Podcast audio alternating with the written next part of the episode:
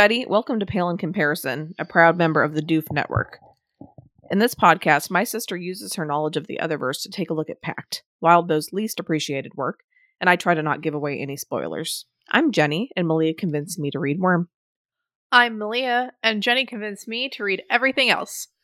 This episode, we are covering Gathered Pages 4 Black Lamb's Blood. Before we get into that, however, I'd like to issue a spoiler warning. This podcast is filled with pale spoilers. If you don't know who claims the Carmine throne and don't want us to tell you, stop now, read Pale, and come back to this podcast. As for Pact, there will be full spoilers to the chapter we are covering. I just. Blood. Blood. Blood. Ooh, this reminds me. Um, do you remember the Country Bear Jamboree? Yes. Um, so for those of you who don't know, this is I'm not talking about the movie. I'm talking about the animatronic show at Walt Disney World that still exists, I believe. And um, there's a song that like I think his name is Big Al. All the bears have names. That's a fun fact. Um, but Big Al comes out at one point and he starts singing "Blood on the sand." The fuck? What? blood on the ground. Oh wait, no wait. Whatever. It's basically that, and it's just like what the fuck. And then like at one point they're doing their whole like fun little like hoedown dance song or whatever, and he's just like blood. What the fuck, Disney? I don't remember that at all. Um, Yeah, he was What like was one of my friend's favorites. Like, So what, what was that song about? The some some war? Well, I mean, I get Malia from the editing booth here. Jenny and I went on to talk about the Country Bear Jamboree for a good 20 minutes or so. Um, it was a swell time, and yet we thought that maybe it didn't quite fit in this podcast. Um, that being said, I really enjoyed our conversation, so I'm going to send it to Scott and see if he'd like to put it in some sort of like doof bonus material thing for patrons. So, to all of you patrons out there who are interested in our takes on the Country Bear Jamboree, now's your lucky chance. Um, listen to Jen and I Google things for a long time. Hope you enjoy the sweet bonus content. And now, back to the episode. we probably should get back. I don't. I don't remember how we the should probably fuck we were- start. Just over again. Because blood. Blood. Blood. who who knew that that would bring in the Country Bear Jamboree? What if we name this episode Country Bear's Blood? Oh man, people would be like, "What the fuck are you talking about?" Yep. Ah, fuck. Should I just start over? Should we just like straight up like start over? this is what people come for. Yeah, I guess so. We've been talking for 24 minutes and we haven't started the fucking podcast yet. Ugh. well, I'm going to start talking about the chapter summary so in case you decide to you know, you just have an option to edit stuff out or not, you know? You know, we're just, it's fine. This is fine. All right, guys. So the chapter summary, um, very lazily, um, is we are going to read through Black Lamb's Blood. Woo! Woo! or at least some of it. So we'll start with the introduction. And how did you like? Did you expect that? Like, what what did you expect this chapter was going to be? I guess I'm kind of curious. Did you think it was going to be this, or I'm trying to remember. Um I think I was thinking about like, oh, I wonder whose interlude it's gonna be, and like couldn't figure it out. Um because like so far in Pact, I must have said pale. So far in Pact, they're like yeah, they've just been like books and like backstories. There hasn't been any like contemporary, like, this is what's going on with this person. Cause like I think like a page interlude could be real fun right now. Or like a mm, um a fell oh, I, oh okay i don't think i thought of this but i want a fell backstory i mean we already kind of got it so i don't know if we're gonna get a fell history but something like that would be fun um hmm i don't remember expecting this although i think that i guessed at some point that we would see parts of this book um but yeah no it was kind of exciting okay, cool. All right, well, and on to the introduction part. Yes. Um I really liked the beginning line where she says like the thing that drove me toward evil was like a desire to do good or whatever. Mhm. Um, because I mean, like, most people don't want to do evil. I feel like even people who like, you know, the like evil aesthetics of like the dark side or the whatever, like, don't actually want to do evil. You know, like people who like Halloween and shit and are like, ooh, spooky, aren't like, yeah, I want to fucking murder people and rip their insides out, right? Like, they're not, like, they're just like, skeletons are cool. Um, so I think, yeah, like, Wildbow doesn't write boring and unrealistic people and having like a hey why do diabolists that aren't blake do this um is really interesting Mm, um, mhm. and this author talks a lot about how people convince themselves that they're the one that they're not doing wrong um yeah Yeah.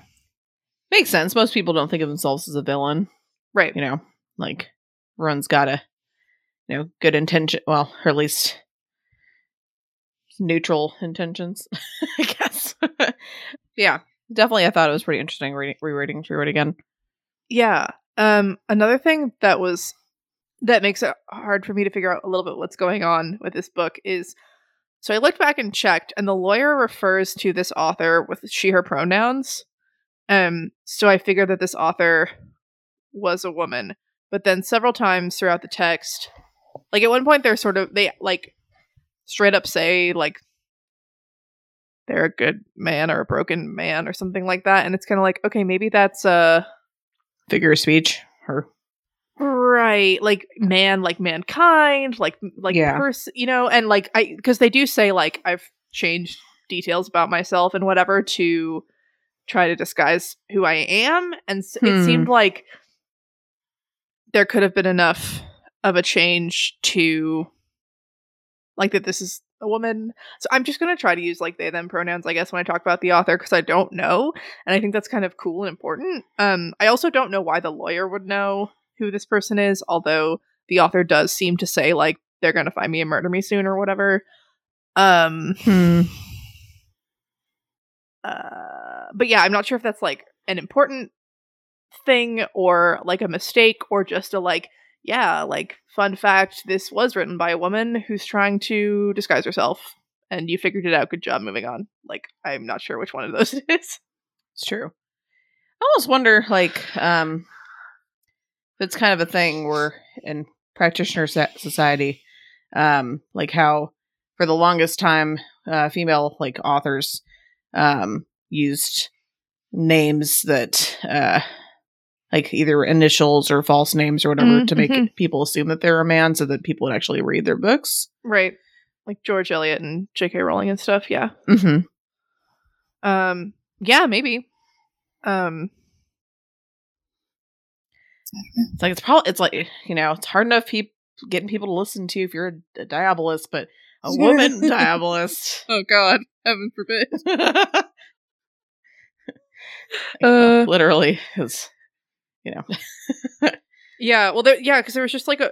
I went in being like, "This is written by a woman." I don't know if I remembered or just was like kind of assuming, and then I got to the point where, or some point where they like basically identify themselves as a man, and it really threw me off.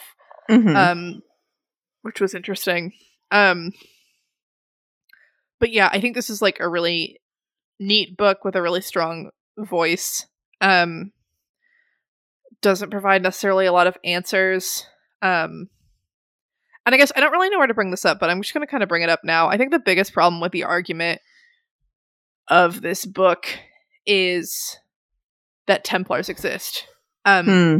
like there's an option because okay it seems to me like the argument of this book is diabolus can do more good because we can bind demons and prevent them from fucking with people which like is something i've kind of been like mentioning and toying with but i was also like are there other things that can do this right like is there are whatever and it's like Yeah. there's templars but templars only fight like Hmm. templars only use violence um and maybe that's like not as effective and has like collateral damage but um and yeah, just like isn't as effective necessarily. Whereas like making a deal to be like, stay in this circle for possibly the rest of time, um, like nobody dies that way, but you lowered yourself enough to whatever consort with this thing. Yeah. And then we'll talk about the whole enslavement thing later. That's fascinating and just it, this book is interesting. Definitely. But I I see why Blake I mean he's he I think he already mentioned at one point like oh the book like has some arguments that like maybe I actually kind of agree with. Yeah. And like the the question that the author keeps posing like is there a way out? Like can we actually achieve balance for ourselves? Like can and do Diabolus pose ultimately like a positive force in the universe? And I was Mhm. like, these are all really interesting. And I could totally see how Blake is reading this and is like, oh, I think there's a way out. I think there's whatever, whatever. And being like, fuck, like, I don't want to believe it, but also tell me. Yeah. Nah, for sure. It's pretty interesting that like yeah, Wild was able to come up with like a pretty good piece of propaganda, you know. mm-hmm. Yeah. I mean, one of the ways it's so effective is that it's not like, this is so great and it's not so bad and everything's fine. It's like, hey, we're shit and the things we do are shit and the things we deal with are shit, but maybe It's We can- necessary or yeah or like we can do it in a way that's gonna be better for everyone eventually or something but also Mm. enslave us lol i just yeah yeah. uh all right, so we're going to go to discussing chapter 1 the nest. yeah um i think the title of this chapter is really interesting. So when i got to chapter two i was like oh tower are these tarot cards? And went back and checked and i was like oh no these aren't tarot cards. But most of them are except this first one um unless the nest is another name for a card that i don't know. Hmm. Um, but like this both provokes the image of you know like the author's home life, like where the author was raised, where the author grew up, and like also kind of to me like the like creepy orgy thing, yeah. like imagining a bunch of bodies like intertwined in things like you know like a nest, kind of. Yeah. I don't know. Like to me, like that felt yeah, like no that makes sense. like a good name for this chapter. Yeah. Uh probably better than the creepy orgy party, I guess. But like a little too on the nose. poetic yeah i mean it was fun i got each of these chapter titles was kind of a little like what does this arc title mean? Because Wildbow's so good at that being Yeah. both like oh like family and like beginnings and also just like ah like yeah. Um uh, wild bow always straddling the line between you know strong emotion and just like straight up nausea you know? Uh, yeah. Um this got me excited about different types of practitioners which it always does. Um for a little bit i was confused as to whether evangelists are a type of practitioner but i think it straight up says at one point like other practitioners would have called my father an evangelist or a summoner. Hmm. And so, okay, what I'm kind of operating on is evangelists are types of summoners that summon like angelic beings, and Templars like specifically fight demons. And there's probably like a crossover for a lot between those, but you can possibly be an evangelist without specifically going out to fight demons, and you can probably be a Templar and not specifically summon angels. Um, that is what I understand from this chapter. okay Um, the other thing is, I know that some people don't like the Dresden Files necessarily, um, but I really, really love that world. And um, this whole section, I was just like, haha, Michael, Michael, Michael, Michael. Like the whole thing was just like, like this is very similar to a concept in the Dresden Files, and it was like, it made it a little more fun to imagine. But this was also like way grosser than anything that happens in the Dresden Files.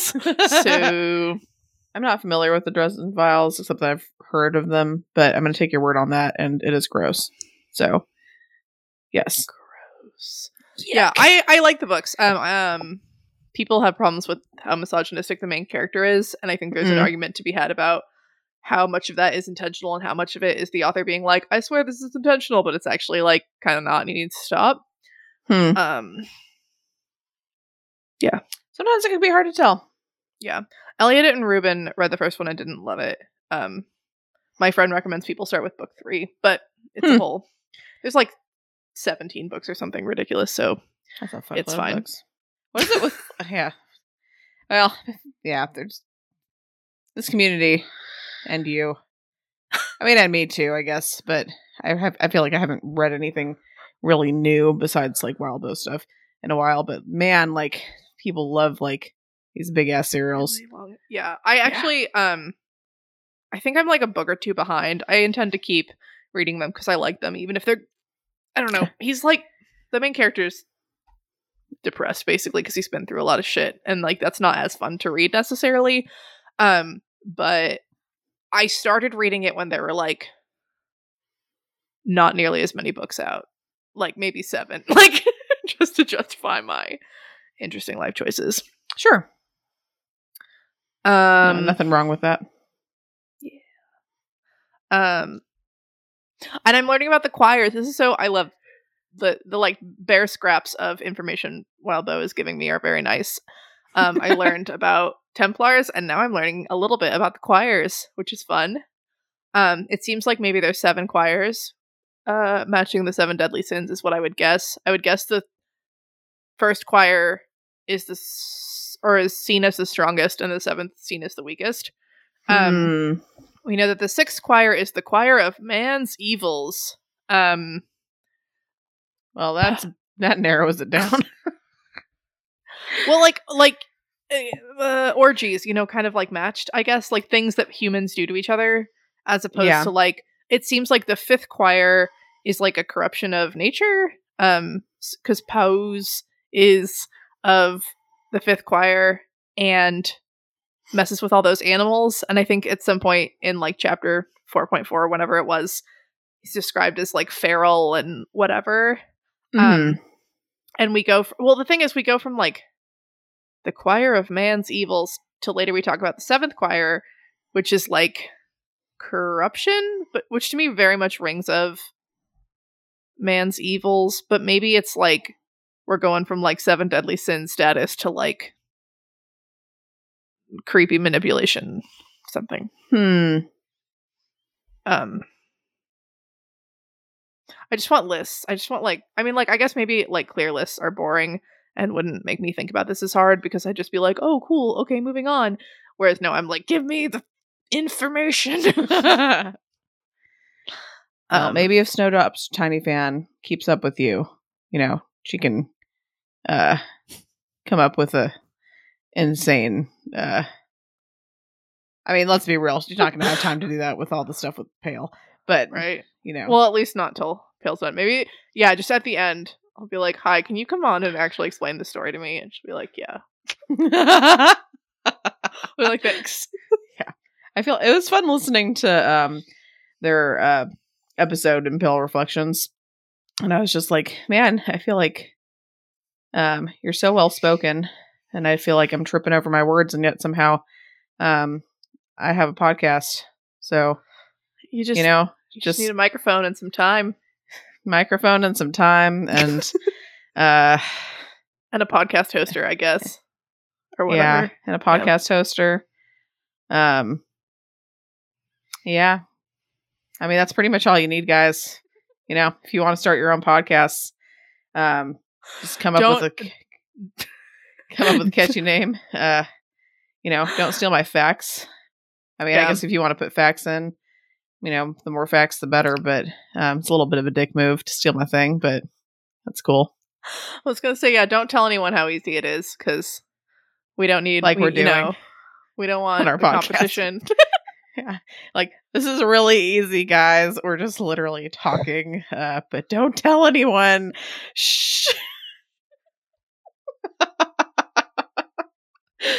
Uh, man okay um no it's it's backbreakingly hard uh-huh. no it's yeah no it's not but um i'm glad you guys are listening anyway um Yes. yes Very anyway much.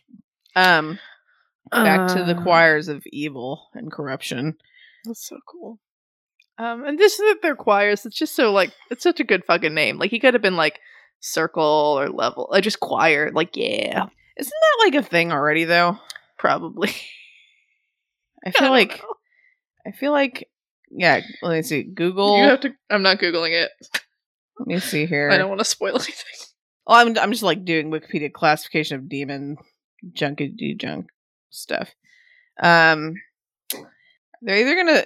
uh, Do you think a like a choir of demons is gonna sound good, or is it gonna sound like like so good that like your ears like die, or is it gonna sound like the worst fucking thing you ever heard?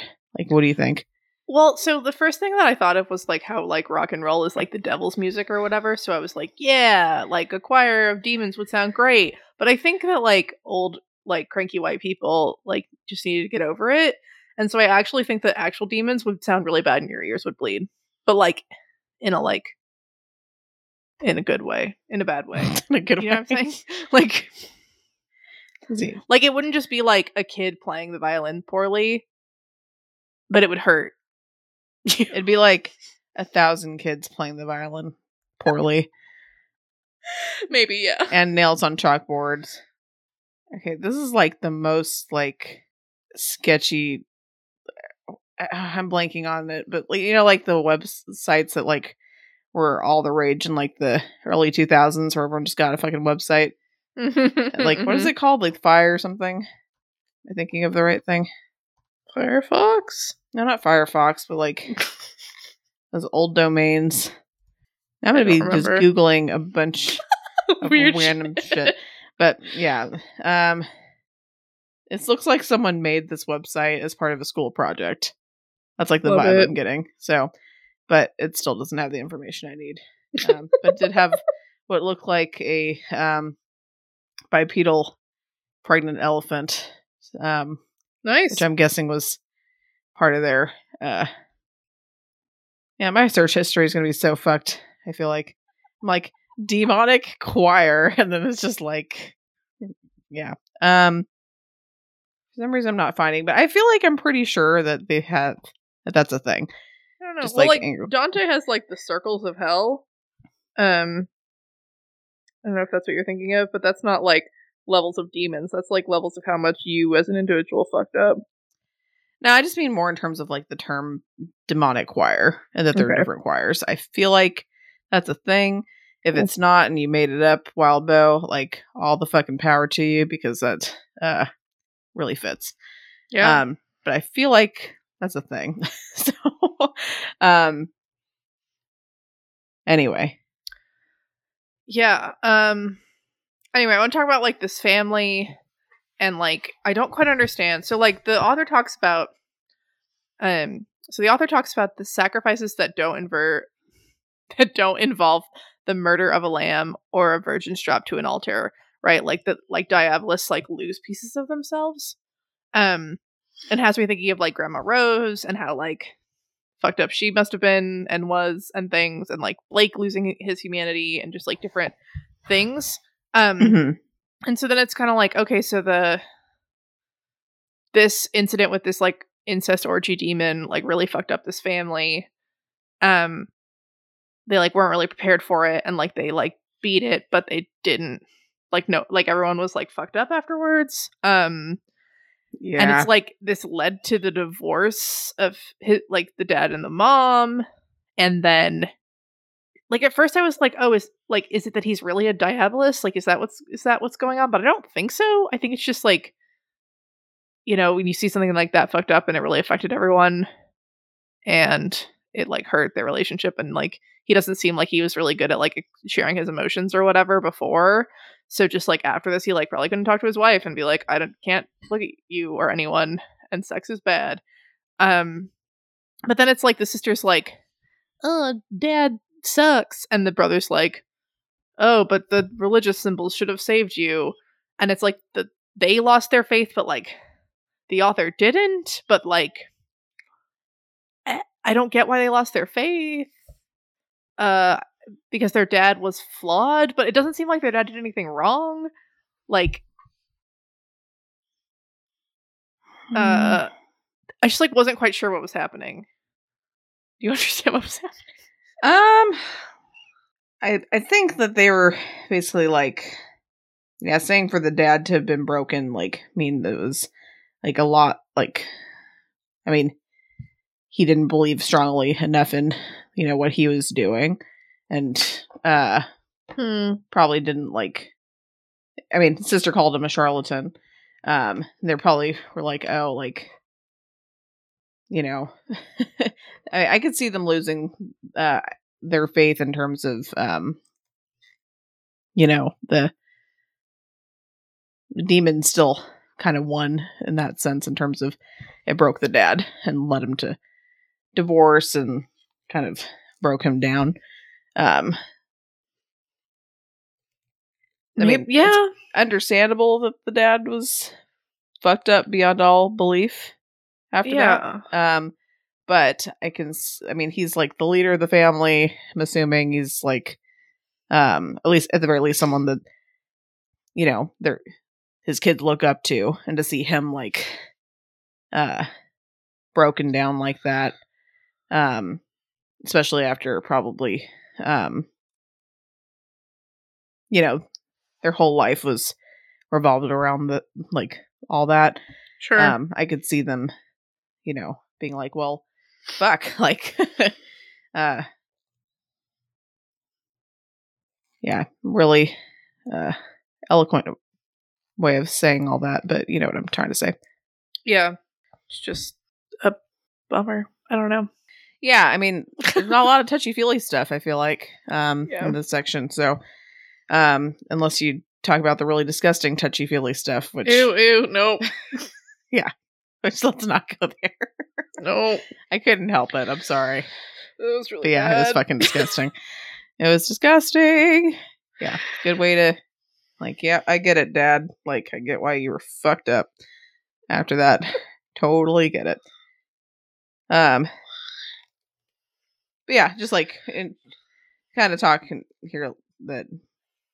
Yeah, it's like learning your parents aren't perfect, Mhm. right? And as a lot of people look up to their parents um, as like, ah, like you know, you're a grown up, you're doing everything right. I'm gonna be just like you, know what I'm doing when I get to be an adult. And then when you get to be an adult, you realize, oh fuck, um, no, um, no, you don't know what you're doing.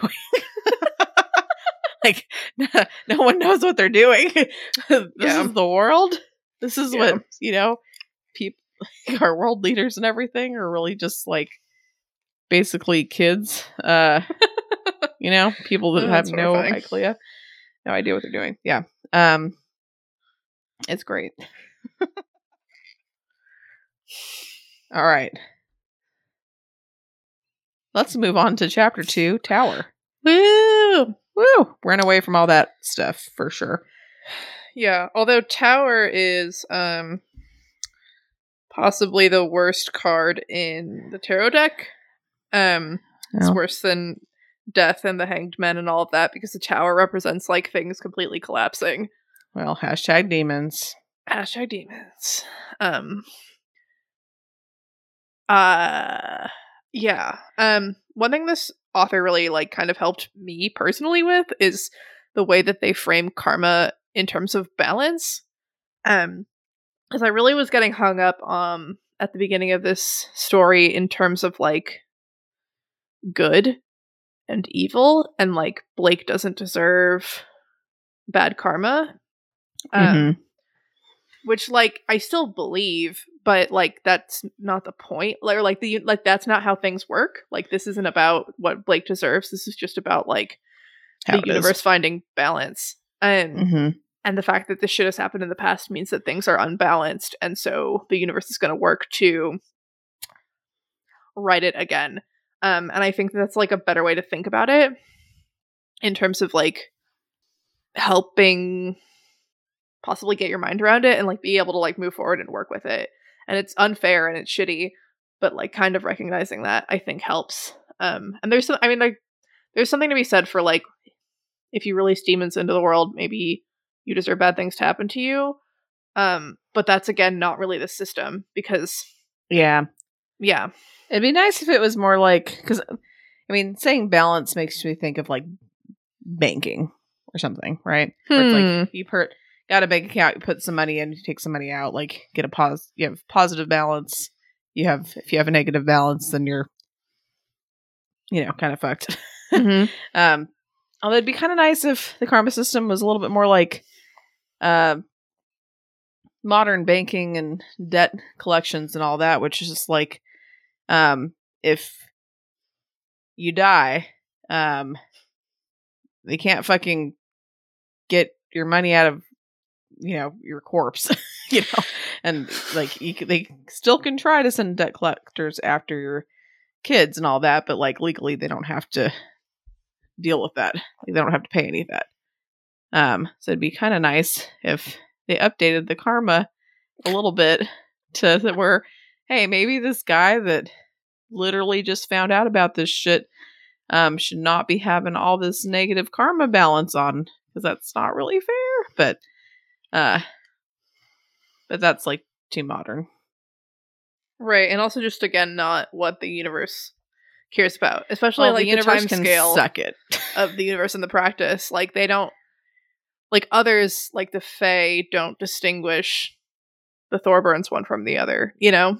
yeah Um and so the spirits must be even worse because they're also stupid.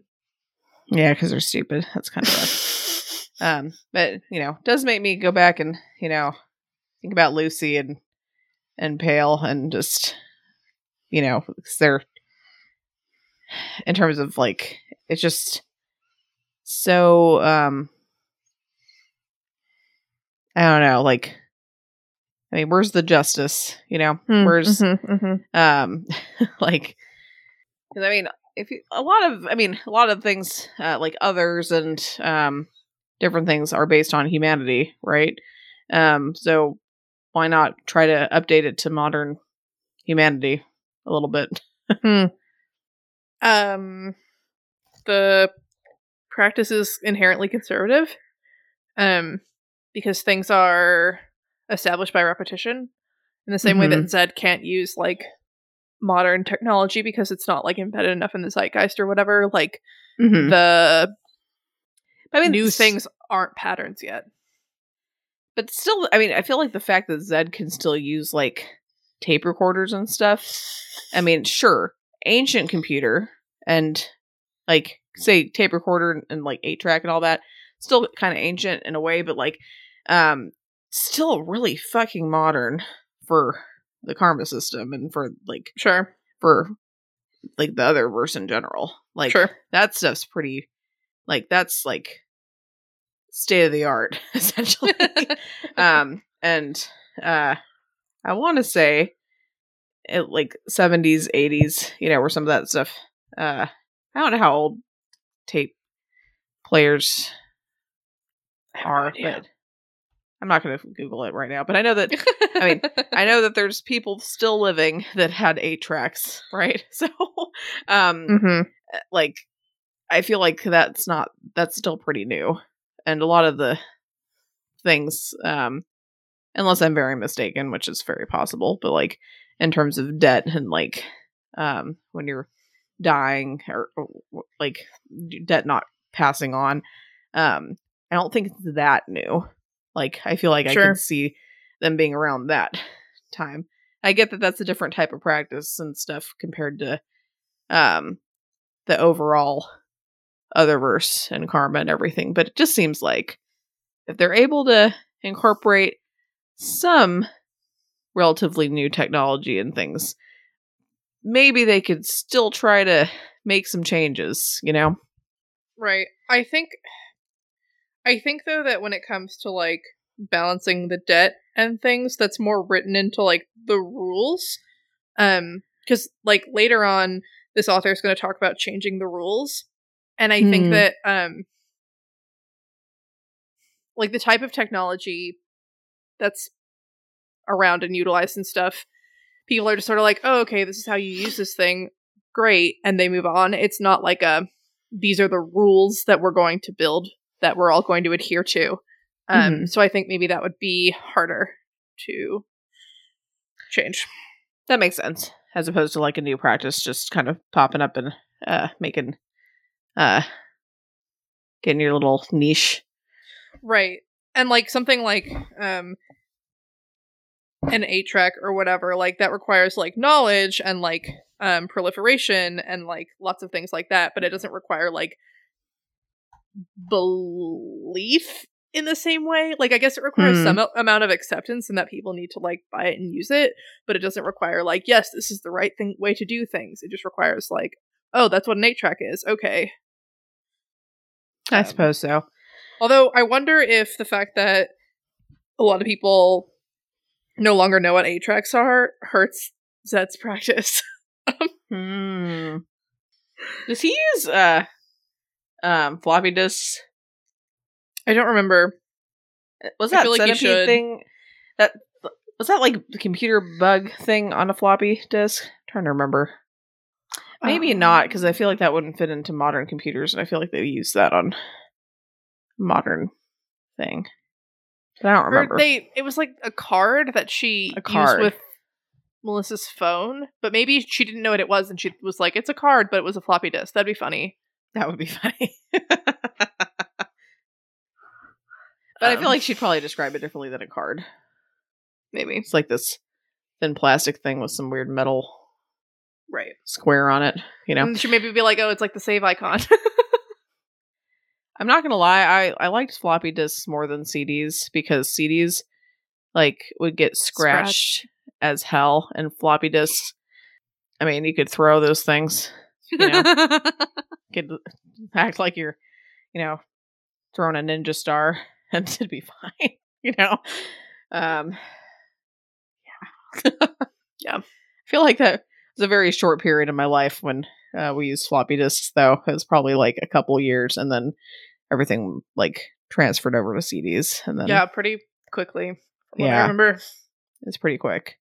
And then not too long after that, USB drives. But you know, technology's quick. uh that's gonna suck for Zed when we have to start using the CDs. Everything's gonna be scratched. uh, don't do it, Zed. Don't do it, Zed. It's Keep not worth cassettes. it. Just skip. Yeah, just skip that part. Wait until it's been long enough and you could use the USB drives. just wait. All right, sorry. Got, got a little sidetracked there, but Yeah. Um. So yeah, he finds some practitioners or diabolists to hang out with, and um, or she does whatever the author does, and they make a contract. Um. They and the author like agonizes over it, and Jeffrey just kind of signs it.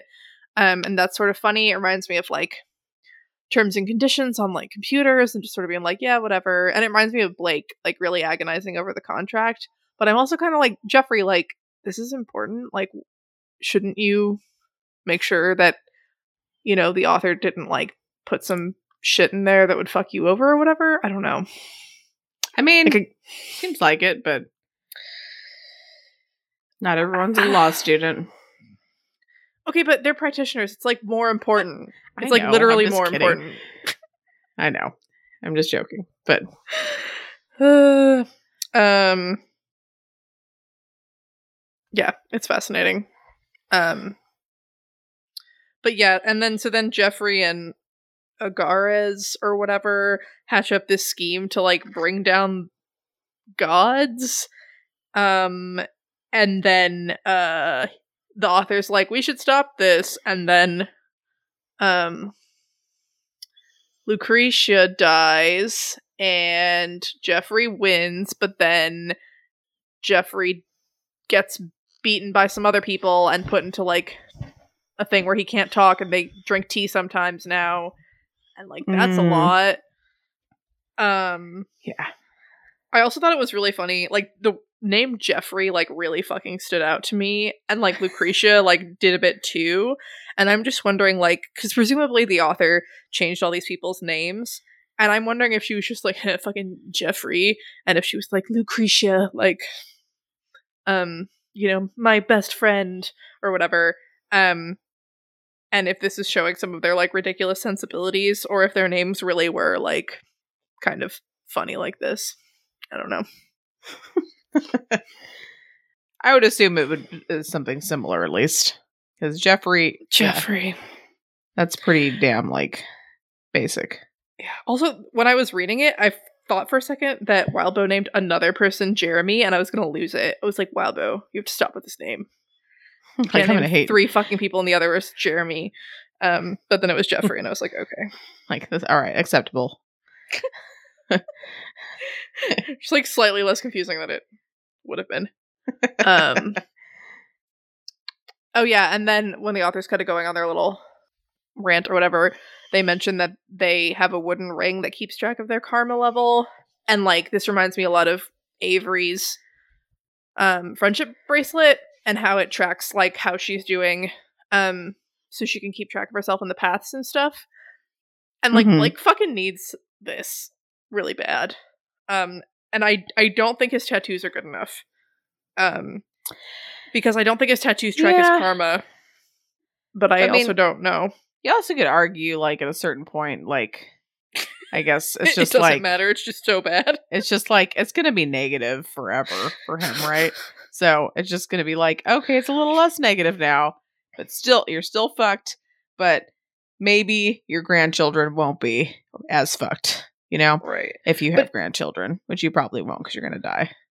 Well, it's like he needs to learn, or to fulfill the terms of Grandma Rose's contract, he needs to like reduce the the debt. Yeah, So even if it's still like shit, it would help to be able to track that. And I guess so. I wonder if there's some sort of like like if all of the Thorburns die without heirs, what will the universe do with that karmic debt? Um will it pass it to like someone else? Um who would they pass it to? You think? I don't know, but like why do these people continue to have children? Like, well, you think- in terms of uh Grandma Rose's kids, they didn't know any better. Right.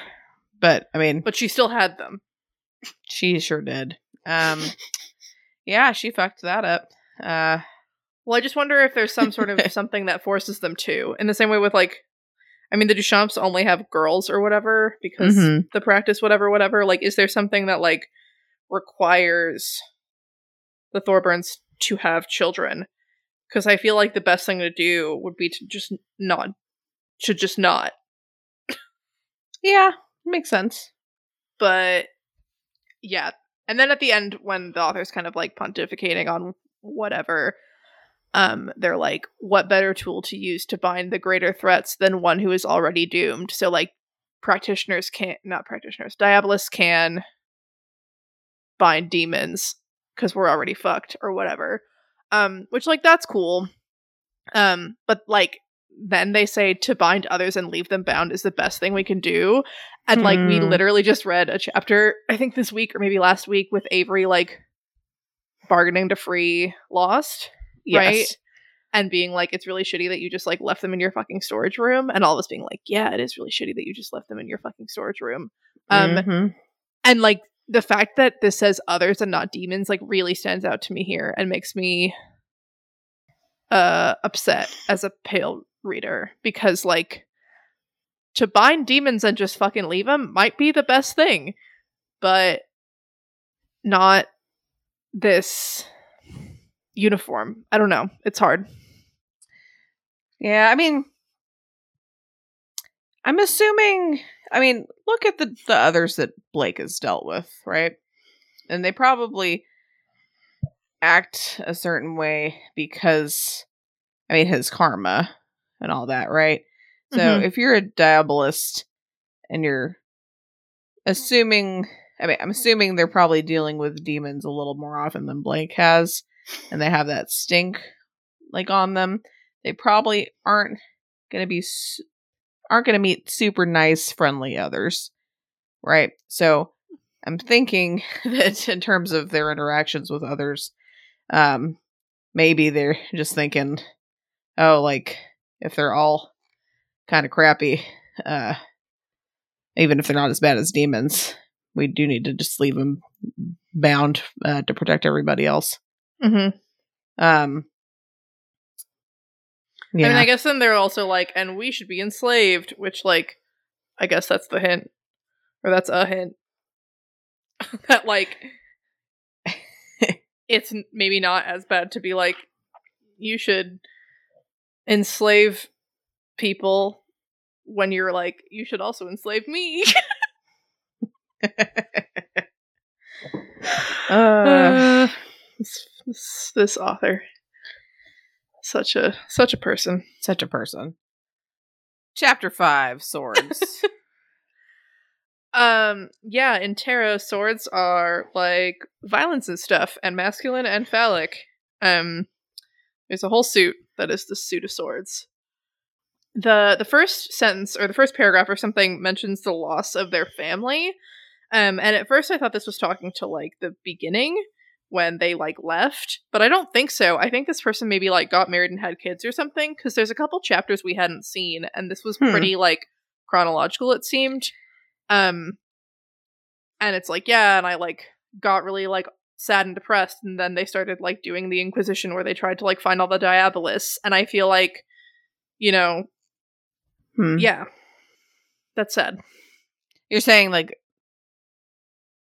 Okay, so you're saying like the loss of um this author's uh, immediate family like they had uh, like uh, spouse and kids and they and they died or I- That's kind of what I'm guessing. Okay, gotcha.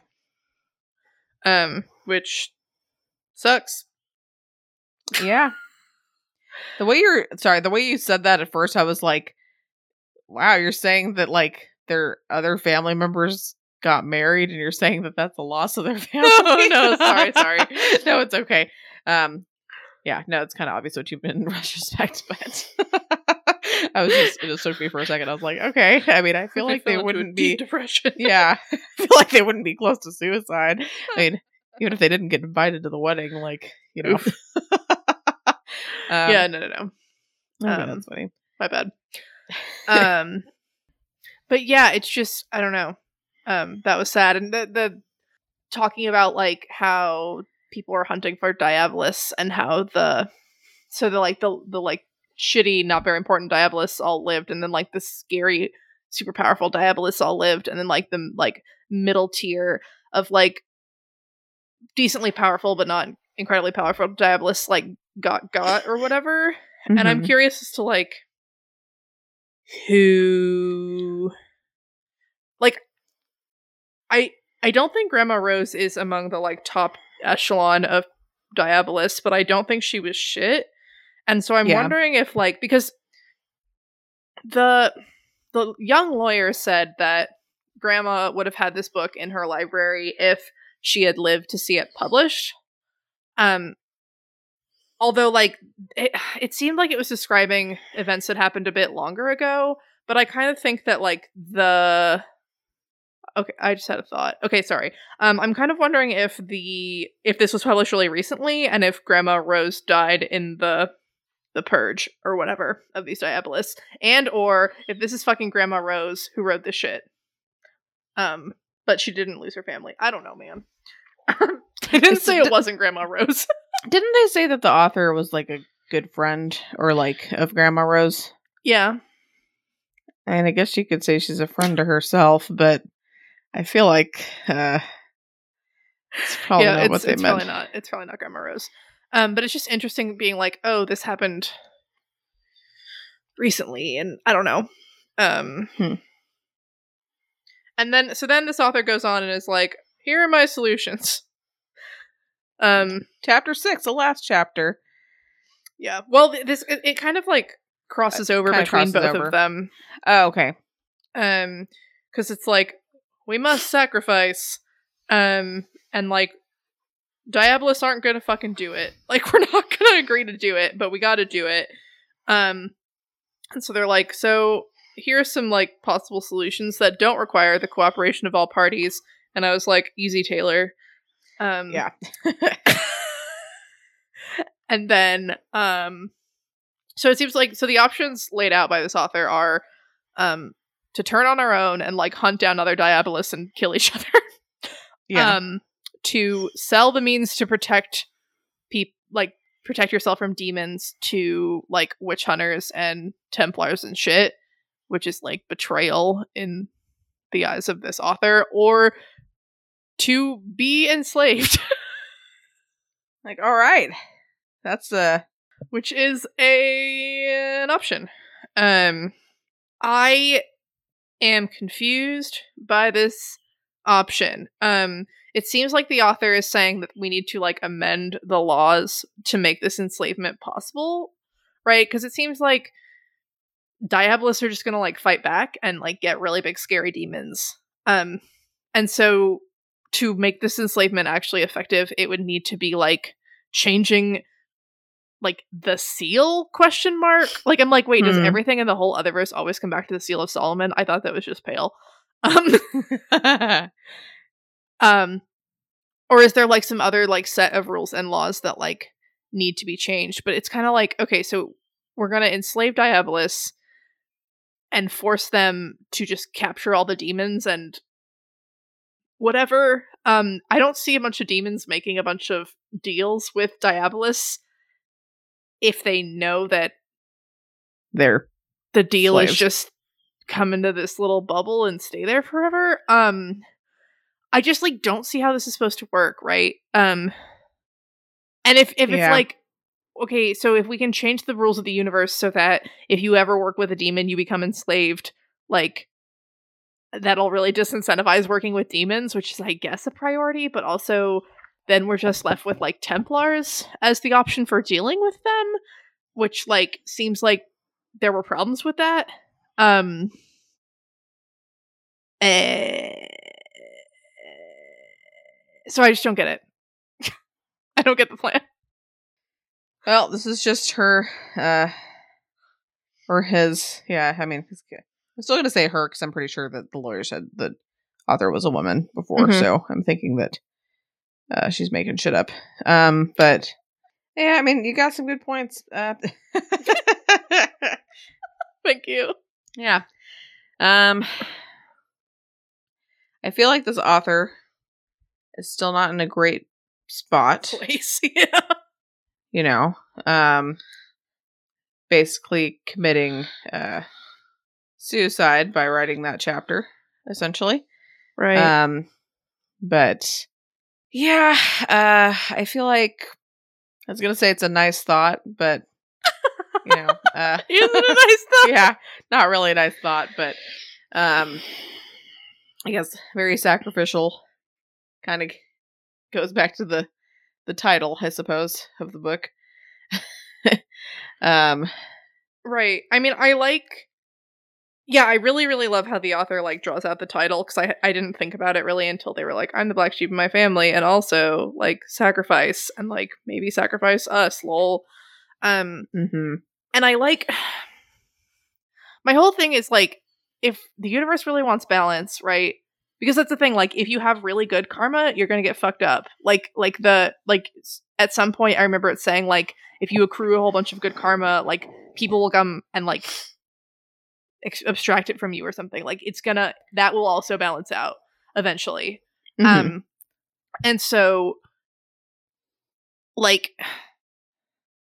I think that like just putting all the demons in bubbles, like the universe will make more demons, or will like because like these are like incarnations of human construct and shittiness and different things a lot of the time.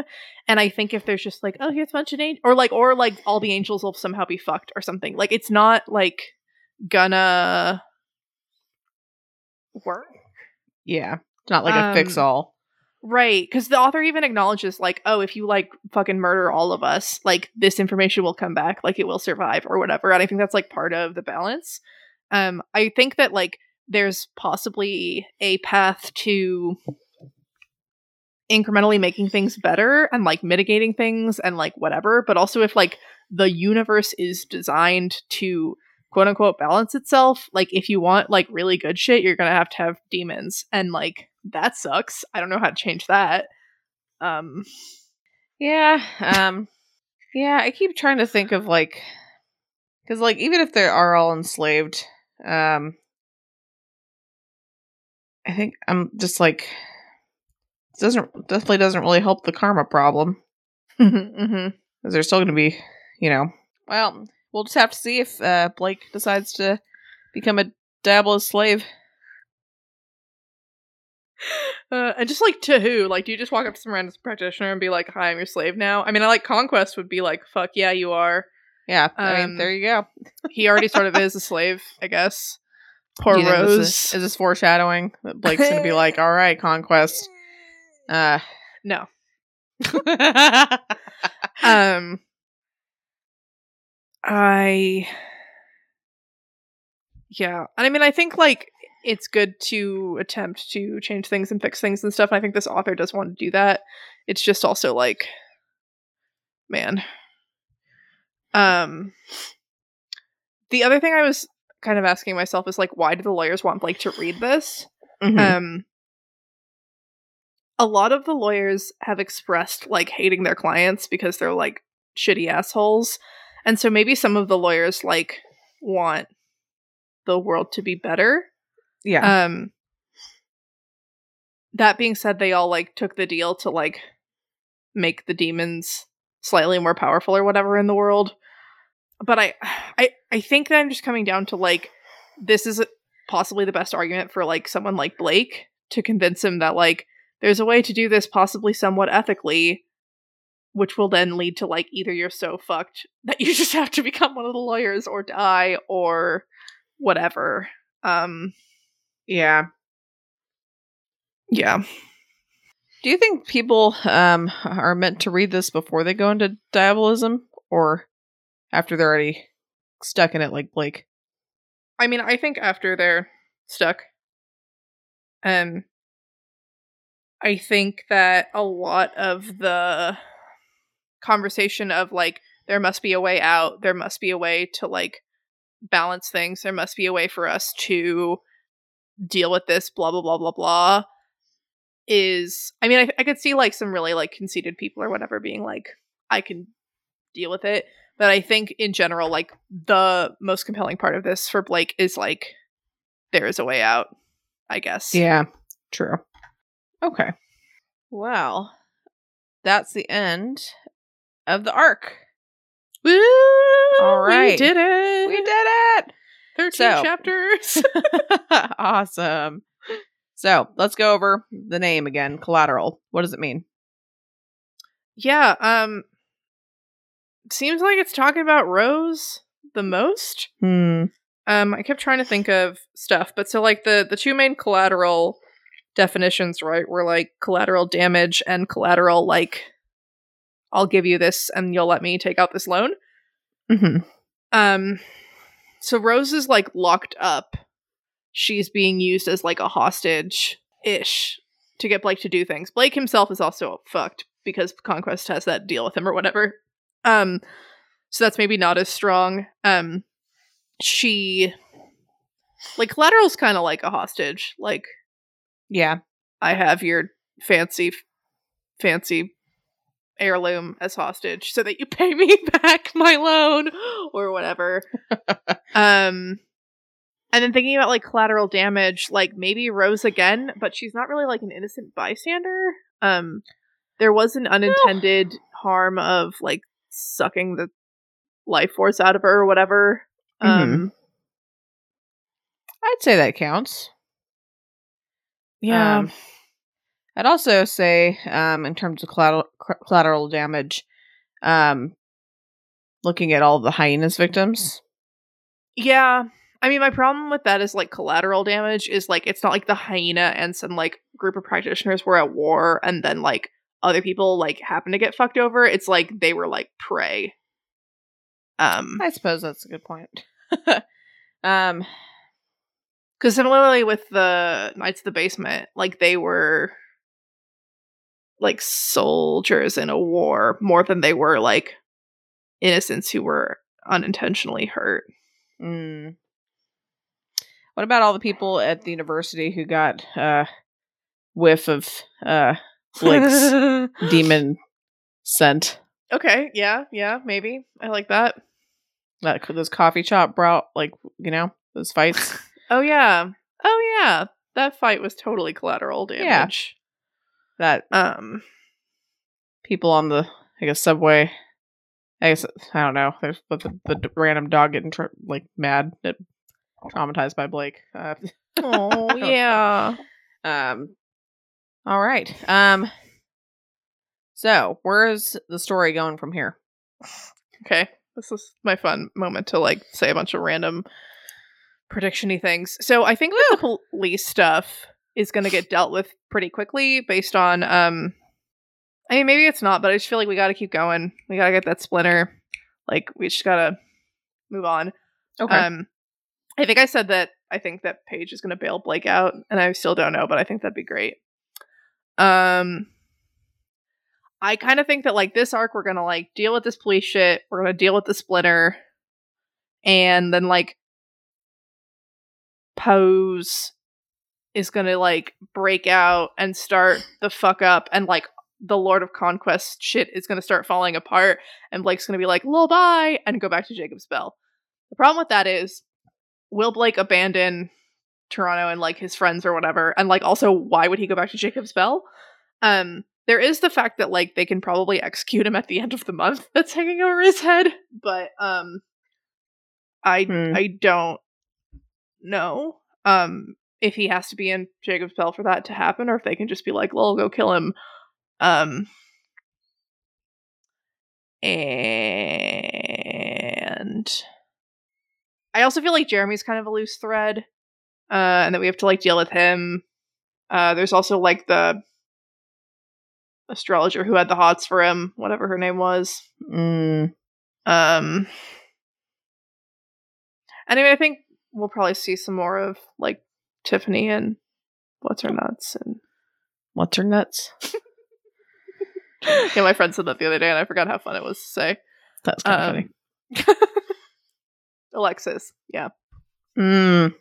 Let's see. And then you also mentioned Maggie, I think, in your notes. Oh Yeah, I I was trying to think of reasons that he could go back to Jacob's Bell, and I was like, maybe Maggie's going to be like, Blake, I need your help, but like, will Mm. she? I don't. Who knows? I don't know. I don't know. We'll find out. We'll find out.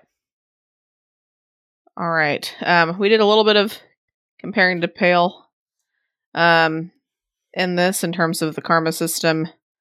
Um, and then you're saying something with Avery, I think. trying to remember what that was. Oh, oh, her bracelet, Ah, yes, in terms of like a protective uh, indicator thing. indicator thing. Um, what do you think that Blake would if if, if Blake ended up doing an indicator, um, or if he, you know, yeah, if he ends up trying to make an indicator, um, for karma, um, what do you think it'll look like in comparison to, uh, the kind of uh, indicators for, uh, people spying on him? Oh, hmm. Um, I mean, the thing is, I think his tattoos would be really good ones. I just don't know if they can do that now. I, I'm like, I'm not sure. Hmm. Like, will he get an additional tattoo to be like, this is the karma meter, um, or what? I I can see Blake though wearing like a. Like he has that locket that like digs into his skin constantly or whatever, and I could see him wearing like a bracelet um, or a necklace or something. Yeah, I guess part of the problem is yeah that his karma is like so shit that it'd be like Yeah. really fucked up. But maybe he can like, like, like set it to a certain scale where like its average is like really really bad, but maybe not like like maybe like his starting karma point is just like this thing looks normal and we can go from there. It's true. All right, let's go to your bold and specific prediction. Besides the other predictions that you were talking about, Yeah, um to try to get a bold and specific one. Again, I'm not very I'm not very confident in this, but whatever. Um so given the fact that this book may have been published very recently, I think that there's a chance that the author is still alive and that Blake will meet them in this book. So that's my prediction. fantastic prediction. Very cool. um, Oh wait. I also remember we have to go do that random fucking errand over the two days where they watch where he watches a thing. The lawyers were like, "Next time we you need us, you have to go do this thing. We Mm. have to do that. I don't know when, but we have to do that at some point." Okay. Any idea on what you think the errand's going to be? Babysitting a demon. Maybe it's protecting the author of the Black Lamb's blood. That'd be funny. There you go. That would tie in very well. Yeah.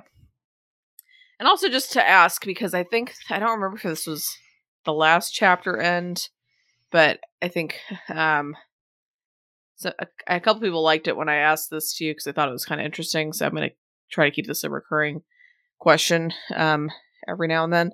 Um, but what do you think Blake is gonna look like at the end of the story? Oh God. Um.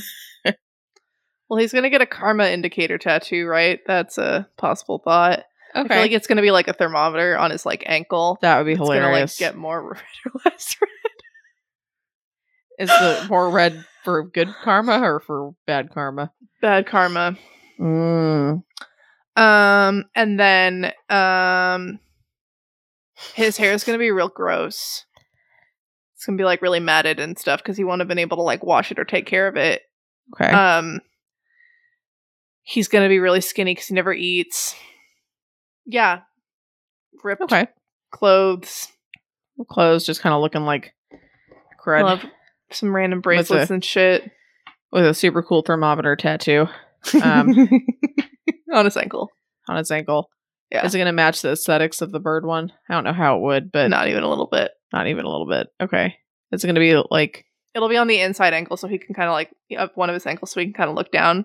You know, okay? see it. Just to make sure, you know, uh, j- just I mean, it sounded like you were talking about like you know the old mercury thermometers, but huh. Uh huh. uh, are you talking about that? Or are you talking about a digital thermometer where the number changes? Oh, I was talking about a mercury thermometer. I know. I just thought it'd be funny to say that. like, let's look at it and be like, it's at negative like thirty two hundred degrees. What does that mean? what does that mean? Like sounds that- bad. you like that does that is not sustainable for life. Uh, Hey y'all, um, me from the editing booth again. I'm gonna go over our discussion question for the week. Um, Jen unfortunately is not here, but um, I gotta say I was really impressed with y'all's creativity. I was a little doubtful of our previous discussion question, which, for those of you who forgot, was um, how do you prefer to communicate distance, like miles, kilometers, your shoe size, whatever. Um, and we got a bunch of really fun answers to this. So, um, first off, Captain Rhino likes to indicate distance in terms of yay. You know, like holding your forefinger and thumb apart and going like, oh, like about yay big. Um, pretty fun. It's also a technical term. Yay. Um, they also plug the tech news website, The Register, which maintains an online converter for turning like mainstream, whatever, normal units into really hilarious ones. Um, linguini, unboiled at sea level, is 0.14 meters. Um, there's double decker buses, brontosauruses, um, British TV personality Richard Osman. Um, there's also the Devon Fatberg, which is a congealed mass of oil, fat, wet wipes, and other nasties excavated from sewers beneath the seaside town of Sidmouth, which, ew, thank you for that mental image, Captain Rhino.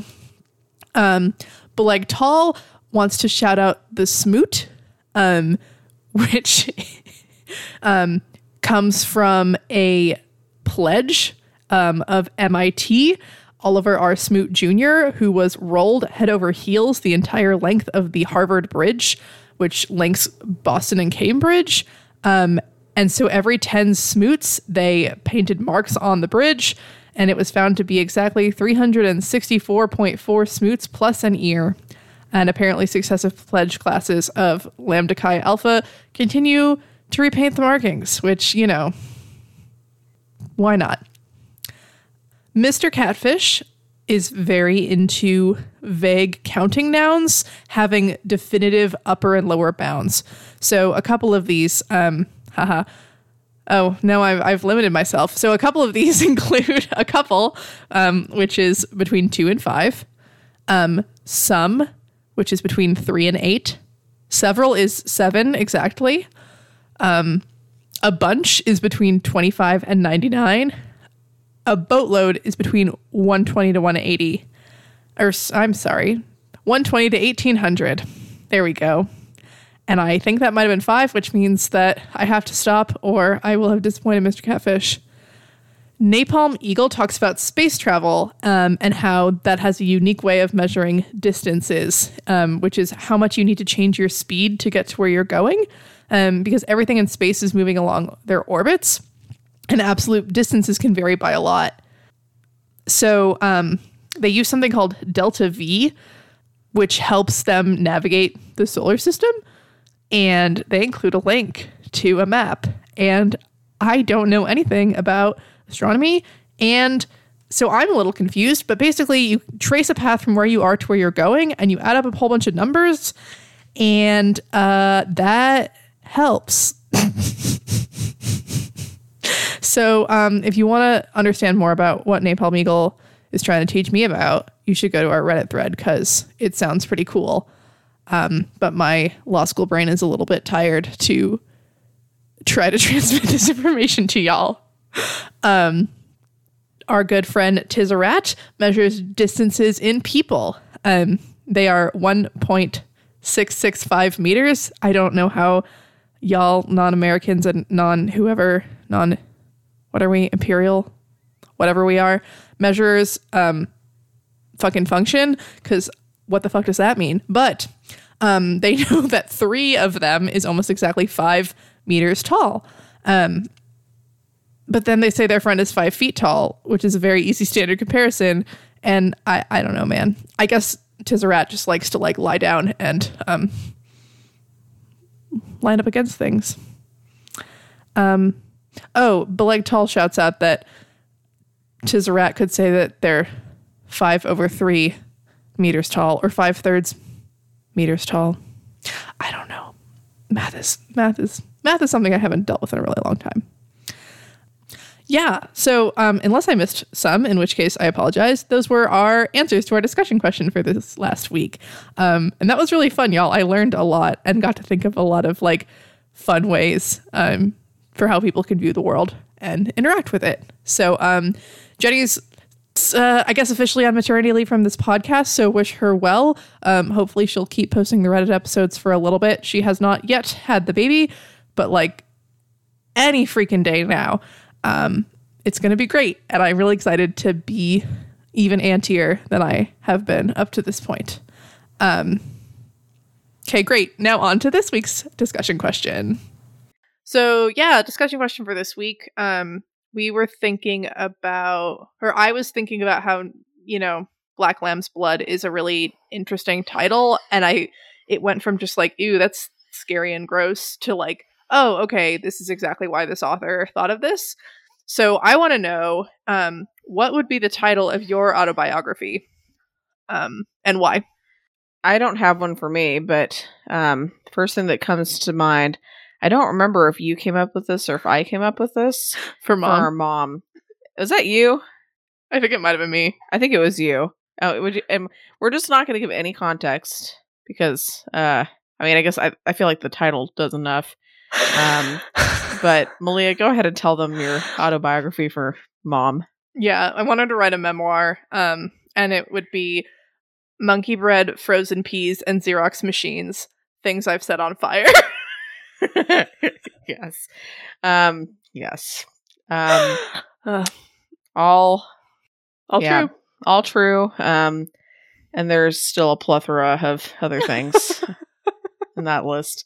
And just to make sure, not purposefully. These are not. Oh yeah, no, she's Yeah. yeah. No, not purposefully. How How do you you the say? Xerox machine? There wasn't actually flames either, but I mean, you know. I was smoking. I feel like that's pretty like, you know, that's that's close enough. You know, and frozen peas is still kind of impressive. Um, there's a lot of things kind of impressive about our mom in general. Um, as So- most of you know, yeah. yeah, I feel like um people are bigger fans of her than us, which you know, fair enough. It's fair. It's fair. She's she's pretty cool. oh man. Oh, and then I also wanted to mention that um there's going to be a bit of a br- it's not exactly a break after this episode. So we reached the end of this arc and Jenny's going to have a baby soon. So there is a chance, maybe uh, not a huge chance, but there's a chance that we will record another episode next week. But um, I'm gonna place some other um episodes in the feed, even if we do manage to record that episode somehow. um, Yeah, it's gonna be uh it's a little unlikely, guys. it's pretty unlikely, but but we'll see. Um, so regardless, the things that are going to come up in the next month or so are going to be um some fun um bonus content that Jenny Mom and I all recorded together that I get to have fun editing. Um, and I'm probably also um going to put this is this is the doof plug for the week. Um, y'all should all listen to the doof cast uh that just came out by the time this episode comes out. It will have just come out, I think um, where I get to talk with Matt and Scott about Sense and Sensibility, the 1995 movie directed by Ang Lee. And it's, I mean, it's going to be a great conversation. I really hope they liked it um, because I really love that movie. Um, I was thinking of ways to fill this podcast feed. And um, also, I've been listening to a lot of the Doofcast back catalog. I super recommend it, even if you don't know about what they're like watching. It's really fun to listen to their conversations. And I was Mhm. like, how can I bully myself onto the Doofcast and get them to talk about this movie and have something to post when Jenny's gone? And I was like, bam, trifecta. Yeah. So turns out she didn't have to do much bullying. She pretty much just asked. Um, and they were like, Yeah, that's cool. So um thanks, Matt and Scott. I appreciate it. I'll try not to abuse this power. Um I actually have a bonus discussion question. Um it's pretty great. that I just thought of um because I feel like it fits. Um, based on your singing voice, are you more likely to be part of the angelic choirs or demonic choirs? And Be also, honest. like, which part would you sing? what do you mean which part? Like soprano, alto, tenor, Ah. bass. And you also can rate it like if, we're saying um the first choir is like the most evil, I guess, and the seventh is like the least evil. Feel free to rate it on that too, based on like how good or bad. You know, we'll say angelic first choir is like the best, most good, and then seventh is the least I, good. I'm I would assume there are 12 angelic choirs because Oh, you're, yeah, that makes more sense. Well, you know what I mean. Like, But I was just, yeah. So twelve angelic choirs we're going with, and then seven uh demonic, Demonic. choirs. Um, so yeah, love to hear what you think. Um, and I mean, feel free to throw any hilarious singing stories in there, whether it's based Oh, on yeah. you or uh any cringy moments. You know, those are always fun to read about. um. Anyway, thanks for listening, everyone. If you enjoyed this pot or this episode and you'd like to help support the podcast, please subscribe, share it with your friends, and leave a rating and review. To support our podcast, go to patreon.com slash doofmedia. If you'd like to support Wildbow as he continues to write fantastic stories, go to patreon.com slash wildbow. you can follow the pod on Twitter at Pale Comparison or send us an email at paleincomparisonpod at gmail.com. Keep an eye out for our Reddit thread in r slash parahumans, where you can answer our discussion question and share your thoughts on this episode.